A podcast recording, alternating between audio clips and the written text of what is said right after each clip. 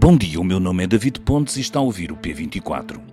Quem achava que depois das palavras perentórias do Ministro das Finanças, Fernando Medina, na Assembleia da República, sobre a questão do parecer jurídico que sustentava o despedimento da CEO, Christine Ourmières-Widener, tínhamos pelo menos chegado à fascinante conclusão de que o dito cujo não existia, é porque não tem acompanhado com a atenção devida as diferentes flutuações do Governo nesta matéria.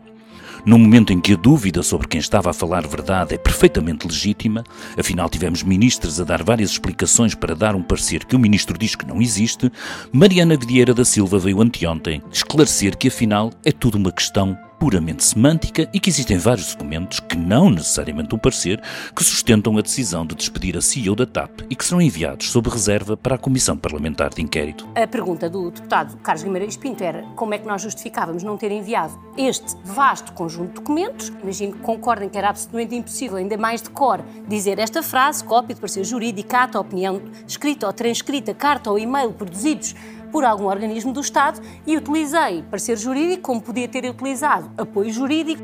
Na mesma altura, neste programa da RTP, a Ministra da Presidência disse ficar sempre surpreendida como alguns temas ganham uma centralidade política que não têm. É verdade. Todos nós ficamos também. Mas talvez não fosse muito difícil fazer uma autocrítica e perceber que são as hesitações e as contradições do Governo que ajudam a criar o clima que transformaram a CPI da TAP num imbróglio tão difícil de desatar e num ponto central da vida política nas últimas semanas. Enquanto aguardamos as cenas do próximo capítulo, neste episódio do P24, o Rubén Martins fez uma resenha do que se passou num dossiê que, sublinhe-se, não é de pouca importância, como membros do Governo têm tentado fazer crer. Afinal, foi com a TAP que caiu um dos ministros mais importantes do Governo, Pedro Nuno Santos, que para além do cargo governamental é visto como um sucessor de António Costa. E agora é a TAP e a decisão de despedir a CEO por justa causa, com parecer ou sem ele, que pesará na avaliação da ação de um outro importante ministro, Fernando Medina, que também é visto como o potencial sucessor do secretário-geral do PS. Coincidências? Não parece. Mas vamos ao filme desenrolado pelo Rubén Martins, que esta fita ainda vai a meio. Tenham um bom dia.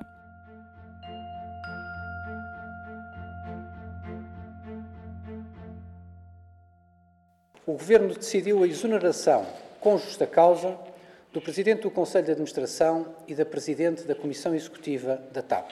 Bem, isto foi a 6 de março. Em conferência de imprensa, lá estava Fernando Medina e ao lado o Ministro das Infraestruturas, João Galamba. A CEO da TAP estava de saída. Quando? Não se sabia, mas havia de sair entretanto. E o entretanto acabou por se prolongar por mais de um mês. Sabemos que, a confiar nas palavras da anterior CEO da TAP, na noite anterior, estas palavras de Fernando Medina, o Ministro das Finanças tinha tentado fazer com que ela acabasse por sair com o próprio pé. No fundo, demita-se. Mais de 3 milhões de euros é o valor que a Presidente Executiva da TAP, demitida pelo Governo, deverá exigir ao Estado num processo em tribunal, segundo avança ao jornal Correio da Manhã. Esta foi a resposta conhecida depois. Os advogados da gestora começavam então a preparar a defesa. Não era por isso de estranhar que a 13 de maio, em Bruxelas, Medina tivesse dito isto. É uma decisão que temos total consciência que de ser feita na sequência natural daquilo que são as conclusões do relatório da IGF, obviamente juridicamente blindada. Mas eis que, a 18 de abril, o Governo responde ao requerimento da Comissão Parlamentar de Inquérito, afirmando que as informações requeridas, e aqui estamos a falar, obviamente, do parecer que justifica este despedimento por justa causa da antiga CEO da TAP, extravasavam o objeto da Comissão Parlamentar, uma vez que o despedimento foi em 2023 e a Comissão Parlamentar de Inquérito iria até ao ano passado.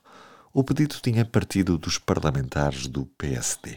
É uma nova polémica a aquecer a Comissão Parlamentar de Inquérito sobre a TAP. O Governo recusou enviar à Comissão os pareceres jurídicos que suportam o argumento de justa causa para o despedimento da CEO Christine Ourmières-Widener. Há ou não há parecer? O que diz o parecer? Ouvimos o líder dos sociais-democratas, Luís Montenegro. Ou o Governo recua, reconhece mais uma vez a ligeireza com que lida com assuntos do Estado, com assuntos do regime democrático, e dá cumprimento à determinação da Comissão de Inquérito, ou se isso não acontecer, os titulares dos três ministérios, das Finanças, das Infraestruturas e da Presidência do Conselho de Ministros, terão de ser alvo de uma queixa-crime. Bem, depois aparece de novo o Ministro das Finanças. Parecer? Qual parecer?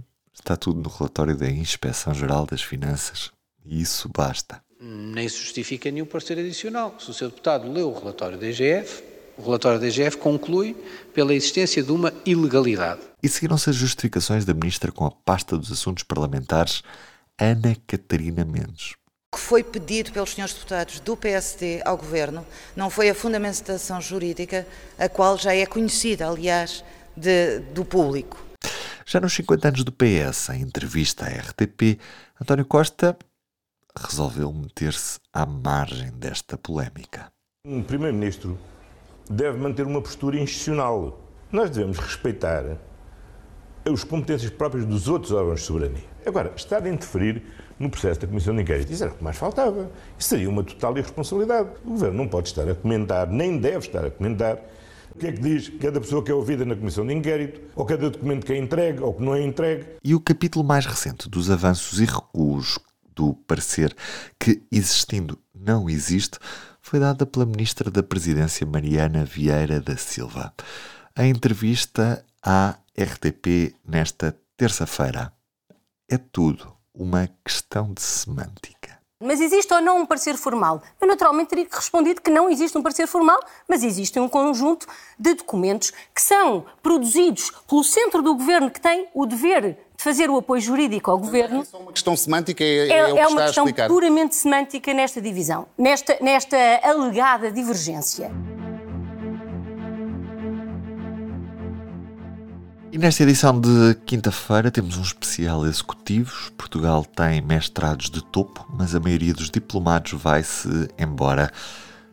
Há uma lista, juntamente com o público desta quinta-feira, com uma lista de 1.167 cursos para quem está no mundo empresarial. E ainda a manchete desta edição, com os pais com bebés em casa até aos 9 meses, que vão ter mais apoio do Estado. Estas novas regras de parentalidade entram em vigor a 1 de maio, são para conhecer melhor em público.pt e também na edição impressa. David Pontes na introdução, eu fiz a montagem e a narração deste episódio. E despeço-me assim por hoje. Até amanhã para o último episódio desta semana. O público fica no ouvido.